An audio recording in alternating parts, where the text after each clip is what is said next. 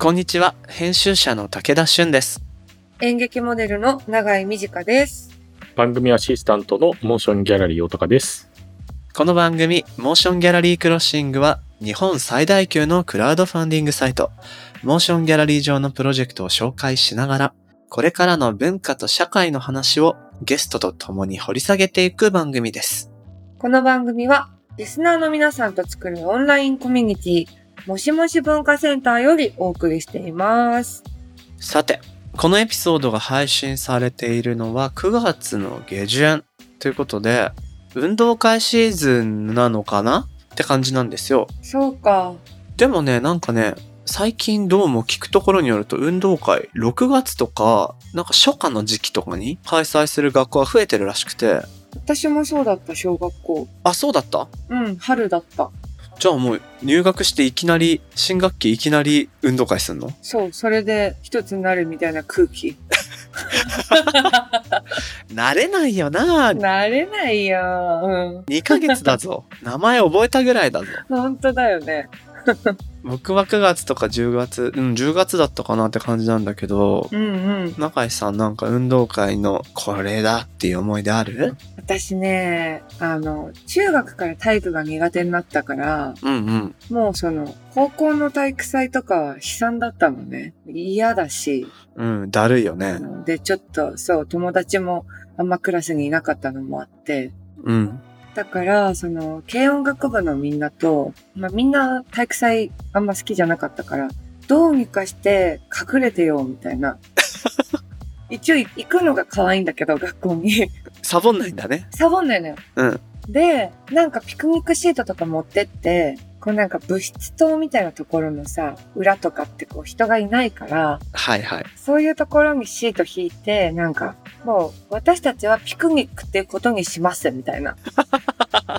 感じで可愛いな過ごしてたわけ。そうで私がね笛ラムネを持ってってたんだよお菓子、うん、なんか見えた気がする、うん、でなんかそれをみんなでこう吹いてなんかキャッキャしてたら、うん、その笛の音を聞きつけた体育教師が何やってんだーって隠れてんのに音を出すといううかつさよ。そうなんだよ。なんか戻れみたいな言われてみんなでこうキャーって言って一回散るわけ、うんうん、でもまた今度別の茂みみたいなところに再集合して、うん、ここなら大丈夫だろうって言って笛吹くとまた何やってんだーってコントじゃん。それをやってましたね。体育祭は。じゃあもう種目には出ないんだ。ほぼ本当に出ないとみんなに迷惑がかかるっていうものだけなんとか半泣きで出て。そうかそうか。ちょっとなそのエピソードに勝てる話持ってないな。いやいや。強いもん。いやでもなんか僕もちょっと特殊っていうのは。中高一貫の男子校だったのよ僕は。そうかそうだよね。そうなるとねもう女子いないから、うん、ただ戦争みたいになるわけ。いやすごそうだな。赤と白の戦争で棒倒しと騎馬戦がやばくて。へー。でもう騎馬がさもう強いのがいくつかいるわけ。先頭アメフト部横ラグビー部野球部バスケ部みたいな。いや強そう。で先頭体重100キロみたいな、うん、そういうのがポコポコいて、うんうん、もうそれがひたすらぶつかり合うみたいな。すげえな。で誰か骨折ったりするみたいな。うわ怪我までいくんだねやっぱ。格闘技かよみたいなね。すごい。だからそういうなんかもう10代の男の子が発散する場って感じだった。持て余したエネルギーをね。そうそうそうそう。でちょっと体育会系の部活は活躍できる場みたいなのでもあるからさ、こんな腕振るっちゃってみたいな。いやーいいなそれ見に行ってみたいな。笛ラムネ吹きながらね。そうやってるって。そしたらますます頑張っちゃうと思うね男子校だからね。そっか。笛吹かれたーっつってね。楽しそうだな。これなんかあんま盛り上がらないテーマかと思ったら意外とあるね話ね。ねあるねやっぱ何回もやってるもんね運動会。そうそうそうそう。ぜひねリスナーの皆さんは運動会の思い出ハッシュタグつけて投稿してみてください。この番組のハッシュタグは#もしくろひらがなでもしくろです。Apple Podcast の番組ページにもコメントが書き込めます。皆さんのご意見ご感想お待ちしています。そして、Spotify の番組プレイリストのフォローと、もしもし文化センターへのご参加もお待ちしています。あなたももしもしーずになってね。お待ちしてます。ではでは始めていきましょう。武田俊と長井美智香がお送りするモーションギャラリークロッシング。前回に引き続きゲストにクヤシネマ研究者の菅野優香さんをお招きします。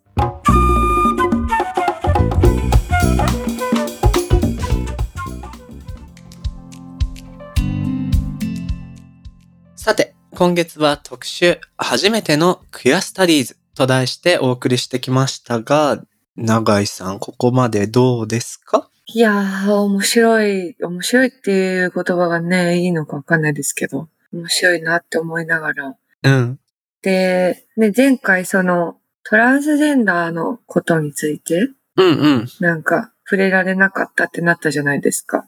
でちょうどそう本当最近もねすごいツイッターとかでなんかざわざわしてるのを見かけるんですけど、うんうん、私本当なんでこうなってるのかっていうのが全然分かってなくて、うんうんうん、でこうまあなんかどうやらそのフェミニストの人たちの中に結構そのトランスジェンダーの方たちにこう攻撃的な人がいるらしいぞみたいなこととかをこう聞いたりして、うんうん、なんでそれが起きてるんだろうとかなんか本当に何も分かってないんですよ。いや、わかるわかる。この、いわゆるなんか男性とフェミニストのぶつかり合いっていうのはこれまでも多く、もう何度も見てきたし、うん、ツイッター上の議論を深く追っても何も学びがなかったり、ただの恨みみたいなのぶつけ合いになっているからもう、そう。またかとか思ってたんだけど、なんか今回はちょっと問題が3すくみというか複雑な感じもするよね。そのあたり解説していただけます？まずそこから行きましょうか。はい。本当ね、今トランスジェンダーの人たちへのバッシングっていうのが本当にやっぱり問題で、特にネット上では非常にこう見られる現象なので、まあただとはいえトランスジェンダーの問題っていろいろ実はネット上だけじゃなくて、法律の特例法っていうのがあるんですけど、戸籍でジェンダーを変えるときの日本の法律がすっごくダメな法律だとか、うんうんうん。実はなんかトランスジェンダーをめぐる問題って結構今やっぱりその SNS 上でターフっていう、はいはい、トランス女性をこう排除するラディカルフェミニストって呼ばれる人たちがやっぱり非常にこう可視化されてるっていう状況ではあると思うんですけど、はい、確かにこれクイアスタディーズの問題でもありますし、まああとやっぱりフェミニズムのジェンダーの問題としてあると思うんですよね。で、日本ではトランスの方たちってずっといるわけで、新しく出てきた、ね、方たちでも何でもないんですけど、うんうん、脚光を浴びるきっかけの一つっていうのがやっぱり女子大でのトランス学生受け入れっていうのが一つのポイントになってるわけですよね。お茶の水女子大が2018年に受け入れをしますって発表して、実際に受け入れ始めたのが2020年で、お茶の水が始めて、まあその後今っていろんなところがもう受け入れを表明してるっていう状況で、で、その時からなんか非常にバッシングっていうのがこう激化してきたっていうのがあると思うんですよね。うんうん。それがすごく目立つ形でやっぱり集中してるテーマっていうのがお風呂の問題とか、はいはい。このトランス女性をめぐる問題がそこに集中したなっていう感じはありますね。対立っていうのも実はやっぱりいろんな対立があって、フェミニスト全員がもちろんトランスジェンダーを差別してるとか排除してるということでは当然ないんですけれども、うんうん、一部のやっぱりフェミニストの中にはこれもまあいろんな多分立場があって本当にトランス女性を女性と認めないっていうフェミニストもいるのは事実ですよね、うんうん、それからもうちょっと込み入ってるのはトランス女性を排除するわけではないけれども例えば公衆トイレにこれまで結構怖い思いをしてきた女性が自分が女性だっていう人は誰でもじゃあ入っていいのかみたいな議論で、そこにこう女性のセーフスペースが脅かされることをどう考えるかっていうことを言ったりするフェミニストもいるとか、なんかこう一枚岩的にすっごい変なフェミニストがいて、すごくトランスを差別し排除してるっていう見方もまたちょっと一面的なのかもしれないですけどね。そうですよね。フェミニストの人たちもまあ一枚板ではないというか、それぞれの立場があったりっていうところなんですけど、今回まあツイッター上中心に議論というか、まあ議論とも言えないような強い言葉でのぶつかり合いが起こっていることっていうのは、公衆トイレとかの問題だと思うんですけど、騒ぎを知らない方に簡単に解説すると、こういうことかなと、僕の見た範囲の話ですが、そのトランス女性の扱いをどうするかと、公衆トイレであったり、まあお風呂、その女性のセーフスペースみたいなところをどうするかっていうときに、まあ、どう判断するのかというところですよね。その人がトランス女性なのか、トランス女性を装ったヘテロ男性で何か考えというか欲望で入ってきやしないかと。うんうん、ゆえにその判断材料がないからトランス女性を招き入れること自体がリスクなんだ。こういうことから問題が発展していったっていう理解で合ってますか？それが非常に大きい、はい、見方としては合ってると思いますね。そうですね。トランス女性をまずどうのこうのっていう以前に、女性だけの場所に実証女性が入ってくるっていうのはいいのかみたいな議論っていうのは、はい、非常に大きく出てきたのかなと思います。そうですよね。女性のセーフスペースに対しての自称女性っていうものがどう招き入れられるかみたいなことが今回話題になってるわけで、まあ他にも例えばスポーツの競技におけるトランス女性のあり方みたいなのも結構こうオリンピックが近かったのもあって話題にもなってましたよね。特にウェイトリフティングとかの競技で男性のまあ筋肉の量の優位さみたいな問題をどう解決できるのかとか、非常にこれって生物学的な性の問題と社会的な性の問題でのこのアンビバレンスなぶつかり合いみたいなことがどうしても起こってしまうっていうところが一つ観点なんだろうなと思うんですが、うん、個人的にはもうただこう強い言葉でぶつけ合っていても、すごく心が苦しいですし、何か建設的な議論になっている側面は少なくともウェブ上ではあまり僕は見受けられないなっていうふうには思っていて、こういう時にこそ多分クイアスタディーズの視点であったり、あるいはフィクションをベースにした何かいい語りがあったりするのかななんていうふうに思うんですが、そういった視点からこの動きを歯止めできたり、あるいはよりいい議論に持っていくようなことって先生の中では可能と思われるのか、何か違う視点を持ってみたいなって思うんですけど、いい方法はあったりしますか？はい。いい方法になるかどうかちょっと定かではないんですが、やっぱりフェミニズムとか、クイアスタディーズが言ってきたことの一つっていうのが、ジェンダーとか、セクシャリティってそんなにカチッとしたものじゃないってことがあると思うんですよね。今自分は同性愛者だとか異性愛者とか無性愛者とか、いろいろこう今の自分のあり方っていうのはまあそれぞれあるかもしれない。はい。でもこれはやっぱりいつどうなるかわからないし、どういう人とかものとの出会いで変わるかもしれないっていうのは一つあると思うんですよね。ジェンダーとかセクシュアリティ研究してる見方からすると、あと生物学的にあるいは解剖学的に男性として生まれたら、要するにジェンダーって言われる性別も男になるかっていうと、そこは必ずしも一致しないっていうのが、やっぱりあると思うんですよね。一致する場合もあるし、しない場合もある。はい。で、なおかつ、これまあよく異性愛のマトリックスって言い方するんですけど、その生物学的な体をセックスって、もっと社会的なこう男とか女っていうのをまあジェンダーっていうとして、で、あとやっぱりセクシュアリティっていうかまあ性的指向で、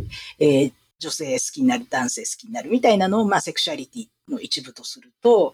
このなんか3つがこうなんか連なってるっていうふうにずっと思われてきたんだけれども、90年以降の研究で、それって全然別につながらないっていうことが、たくさん言われるようになってきたわけですよね。ほうほうほう。身体が、例えば女で生まれても、ジェンダーはもしかして、非常にこう、男みたいなジェンダーを強く求めたり、女性的な身体にすごくこう、例えば嫌だっていう気持ちが出てくるかもしれない。うんうんうん。出てこないかもしれないけど。なので、やっぱり研究的に言っても、ジェンダーとかセクシュアリティっていうのがそんなにこう、カチッと本質的にあるっていうのが、まず、ちょっとやっぱり違うっていうのが一つあるし。はい、はい。日本はやっぱりすごく強いんですよね。体が男なら、ジェンダーも男だろうっていう、この、なんか、強烈な身体神話が日本ってあると思うんですよね。うんうん。だからなかなかそこにこう理解がいかないっていうか、そこの考え方、発想を変えるのが多分すごく難しくって、だってなんかそういう性器を持って生まれてきたら男だろう、女だろうみたいな、ものすごい強烈にそこの社会的な性とかと生物学的な性をこう直でつなげちゃうっていうのが多分強烈にあって、でも意外とそうじゃないとか、セクシュアリティもそうだし、ジェンダーも変わりうるっていう前提もすごく大事なんじゃないかなと思うんですよね。そうですよね。揺らぎうるというか、うんうん、もちろん生物学的な性っていうのは、その身体的な特徴とか外性器の問題で、ある程度フィックスしていく。でもそれですら今技術的には自分が望む形に変えることすら可能ではあるって考えたときに、セックスもジェンダーもセクシュアリティも揺らぎうる概念。うんうん、なのに、それをやっぱり良しとできない人っていうのがとても多い感覚がありますよね。ですね。だからね、本当ジェンダーセクシュアリティって誰もが当事者だと思うんですけど、誰でも変わりうるし、誰でもまあそのまま行くこともあるだろうし、行かないこともあるっていう点では、当事者って別に LGBT の人だけじゃないと思うんですけど。確かに。うんうん、なんかさ、性別が揺らぐみたいなこと聞いたときに思い出したのが、うん。ずいぶん前にこの番組の別のテーマの回の時に、なんか国籍の話で、や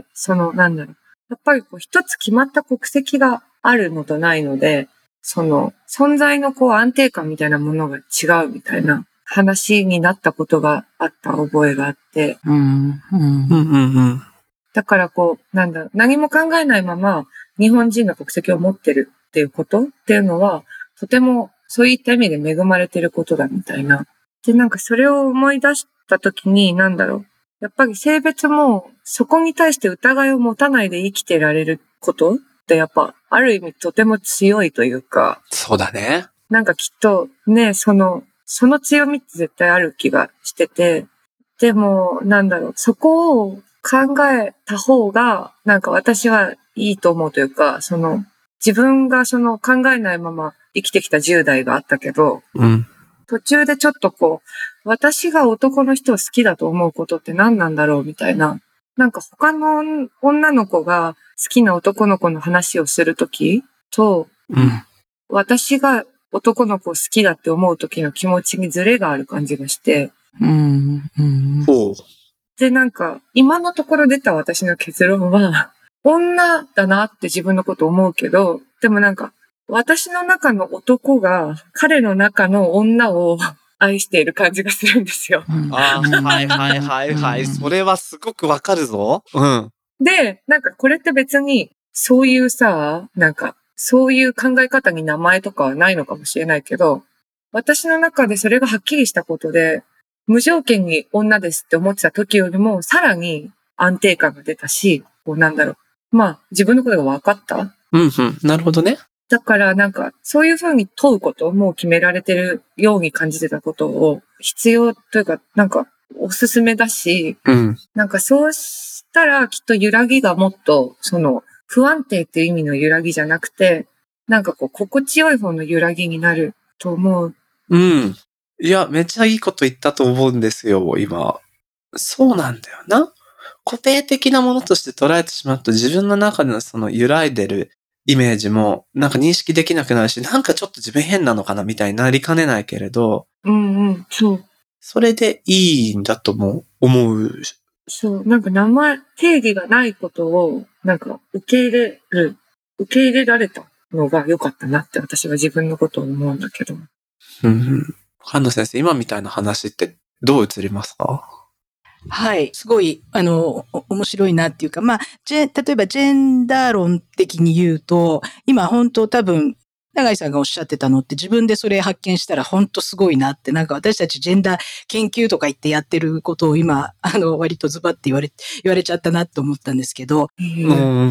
男でも女でも、やっぱり女性性と男性性両方持ってるっていうことなんですよね。だから女だからって 100% 女性性じゃないし、男っていう性別で性自認があって、だから 100% 男らしさとか男性ではないんですよね。なんか、どっちのジェンダーでも、男でも女でも、男性性っていうのと女性性ってやっぱり両方あるので、ある場面でどっちかがちょっと強く出たり、あるいはもともとっていう言い方はおかしいかもしれないけど、非常に自分、日常的に強く、ちょっとこう、世間的に言うと男性性って言われるものに近いのかな、みたいなのが、その都度やっぱりこう、出たり入ったり、場面によって変わると思うんですよね。はい。だからなんか今おっしゃられた自分の中の男性性とか女性性っていうのはすごくあるし、で、それがこうなんかジェンダーとかセクシュアリティって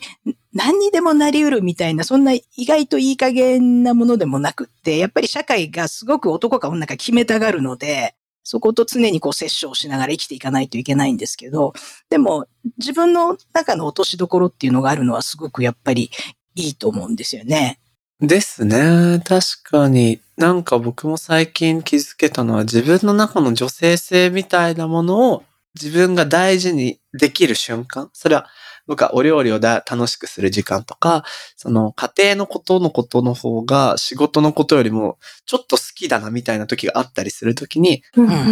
そこに時間が割けるとすごくこう落ち着けるんですよね。し、それを大事にしてくれる相手がいるととても落ち着ける。なんかこういうことは大切にしたいなと思いますし、まあその性っていうのがパーソナルなものだからこその部分なんですけど、今先生がおっしゃられたように、同時に社会が性を固定化するっていうところに対して、どう法的なものや社会秩序、価値観みたいなものに折り合いをつけさせるか、あるいは更新させるか、なんかこのパーソナルとパブリックの間でのせめぎ合いっていうのが、このジャンルの一つの特徴だろうし、故に圧力が生まれてきて論争になってしまうことが、まああるんだなっていう思いを今改めて確認できたんですけれど、ちょっとここで話の目先を変えまして、この番組で事前にインスタグラムのアンケート機能を使って特集テーマについてちょっと聞いてみているんですね。3問今回聞いてみたのでご紹介します。1問目。映画でのジェンダーやセクシュアリティ描写が気になる 67%、気にならない 33%、クイアという言葉の意味を知っている 67%、知らない 33%、クイアスタディーズ、あるいはクイア理論について気になる、知りたいは100だったそうです。結構番組のリスナーさん、毎回特集深く楽しみにしてくれる方が多いので、なかなか積極的な数字取れた気もしますが、いかがですか？クイアスタディーズ気になる、知りたいっていう方がね、そんなたくさんいるっていうのはすごい嬉しい驚きです。で、せっかく今回ね、初めてのクイアスタディーズってタイトルつけたので、ここまでの話を聞いていただいて、じゃあどっから入ればいいかなって疑問に感じるリスナーさんも多いと思うんですよ。なので、ちょっと菅野先生に入り口として良さそうな本というか、ご紹介いただけたらと思うんですが。はい。去年、クイアシネマスタディーズという本を出しまして、これは編著で私がやったので、私以外にもいろんな方に書いていただいて、クイアシネマの面白さをこう、いろいろ論じてもらうっていう。で、従来の映画の本って、やっぱり研究の人だったり、批評の人だったりが書くものだと思うんですけど、私はもう少し大きく映画、っていうかアニメーションを作成してる人とか、あとは上映会をやってる人とかも含めて、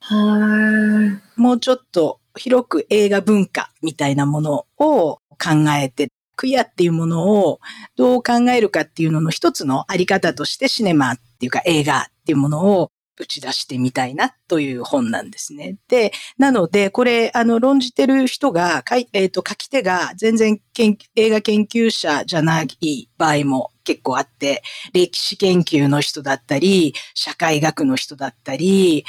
あえてそういう執筆者で、やっぱりこの本をやりたかったんですよね。ガチガチに映画研究の本ではなくて、ジェンダーとかクイアを一応映画を経由して論じるのに、一番ふさわしい人って思って声をかけた人たちがたまたま歴史研究だったり、社会学だったり、でもやっぱり映画が好きでよく見てる、で映画で語れる人っていう、そういう本なので、もしなんかジェンダーセクシャリティってやっぱり本当いろんな取っかかり、いろんなところから多分見たり論じたりできると思うんですけど、はい。やっぱり映画ってずっとなんかやっぱり男らしさとか女らしさとか異性愛とか同性愛者っていうもののイメージってやっぱ強烈に映画ってこれまで作ってきたと思うんですよね。うんうん、はいはいそうですね。なんかそういう装置っていうかテクノロジーみたいなところがあって、だからこそこう映画を通じてジェンダーとかセクシャリティとかクイアを考えるっていうことをもしこの本でしてもらえたらなと思います。気になる。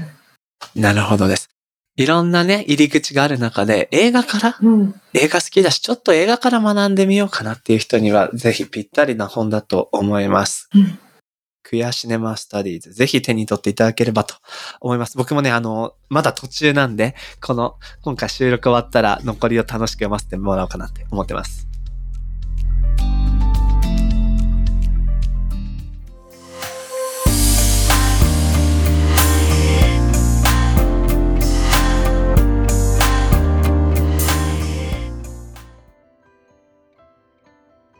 さて、ここからはモーションギャラリーで現在挑戦中のプロジェクトの中から特に注目してほしいものを紹介するホットプロジェクト。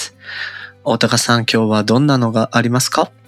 はい、コロナ禍で旅に出ることが減ったことで、多分皆さん一つの旅にかける熱量が大きくなっているかなと思うんですけど、そんな時一つの施設でその地域の文化全体に触れられたらめっちゃいい体験だなと思いませんか？思う。これはね、この間久々に岩手県遠野市に出かけてきて思いました。お、もちろんね、点在してるとこ行くのも楽しいんだけど、いや、効率を求めてるっていうわけでもないのよ。ただ一箇所でできることがいっぱいあると、他でできることをまたずらせたりできる、うん、か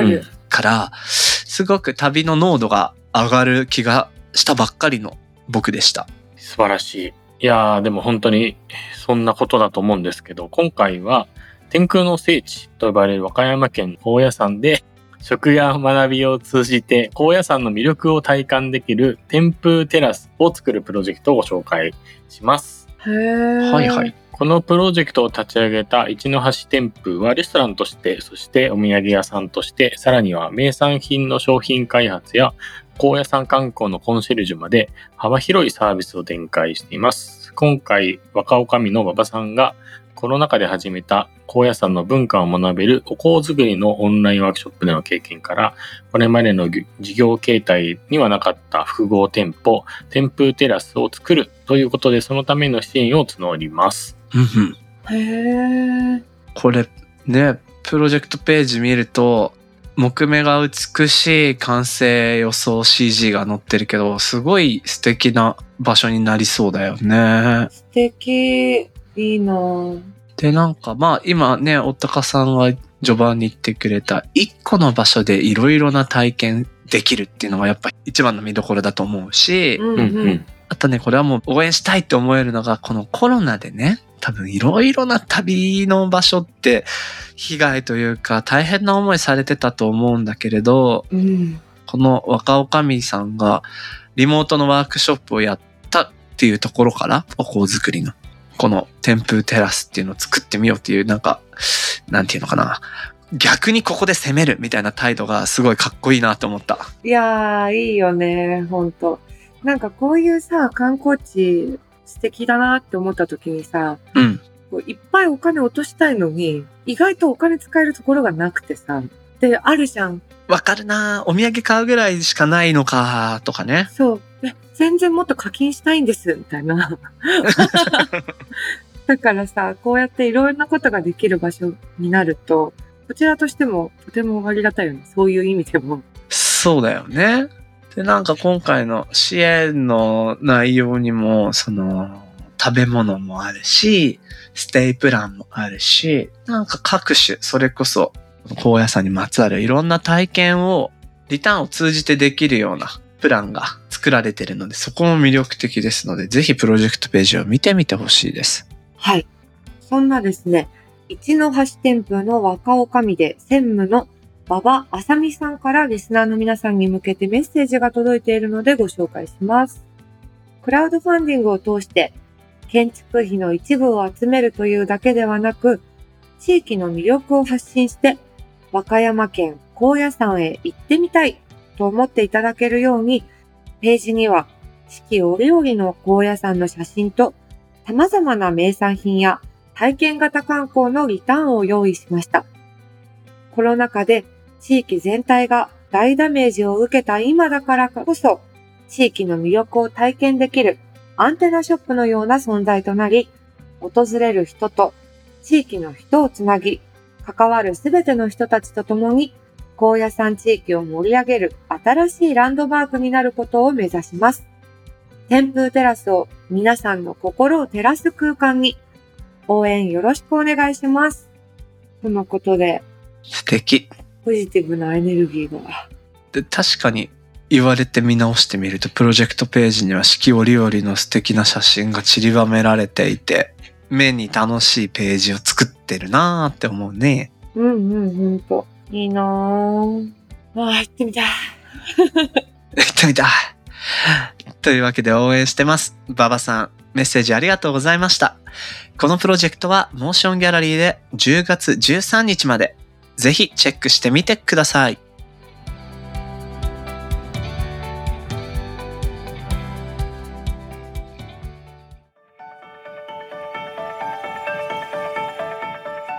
モーションギャラリークロッシング、エンディングのお時間となりました。はい。さて、3エピソードが終わったところですが、永井さん、また3話目にいい仕事したね。君はやったー。3話目の永井っていう通り名を与えるよ。やった。通り名欲しかったんだよね。嬉しいこの現場でしか通用しない通り名になっちゃったけどそうだねいや、でもあれは本当ね、納得がいきましたし、その自分の中の男性性が相手の女性性を好きって思ってる、逆もしかりみたいな話って。うんうん。そうね。なんかさ、すごいこう、まあ、曖昧だし揺らいでいるものだっていうさ、こと?うん。だけど、やっぱ今さ、本当なんていうの?空前の論破ブームじゃない。そう。はいはいはいはい。世の中的にはね。そうね。揺らぎを許さないみたいなね。そう、やっぱりさ、こうであるっていうことをどれだけソリッドに言うかみたいなさ。うん。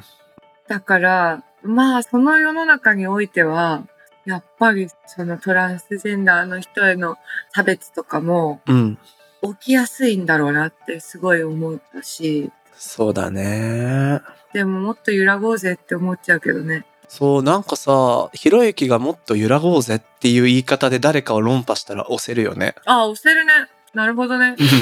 やっぱ揺らぎがこの社会には足りないんですよみたいな、わかんないけどさ。うん、静止してますねとかっていうね。静止してますね。おかしくないですかって。そうそうそう。そしたらね、ひっくり返ったりするのかもしれないけど。そう、あ、でも言えてみようだね。その、もっとみんな揺らぎを認めていこう。自分の中にも他者にもね。ね。そうそう。出会ってほしいな。思いました。ではでは、ここで番組にいただいた感想を紹介したいと思います。大高さん、お願いします。はい。アカウント名、マリーさんからツイッターで届いたご感想です。お、マリーさん。もしもし、そうかな。びっくりするくらい学びと発見の多い回だった。3回ぐらい聞き直して勉強したい。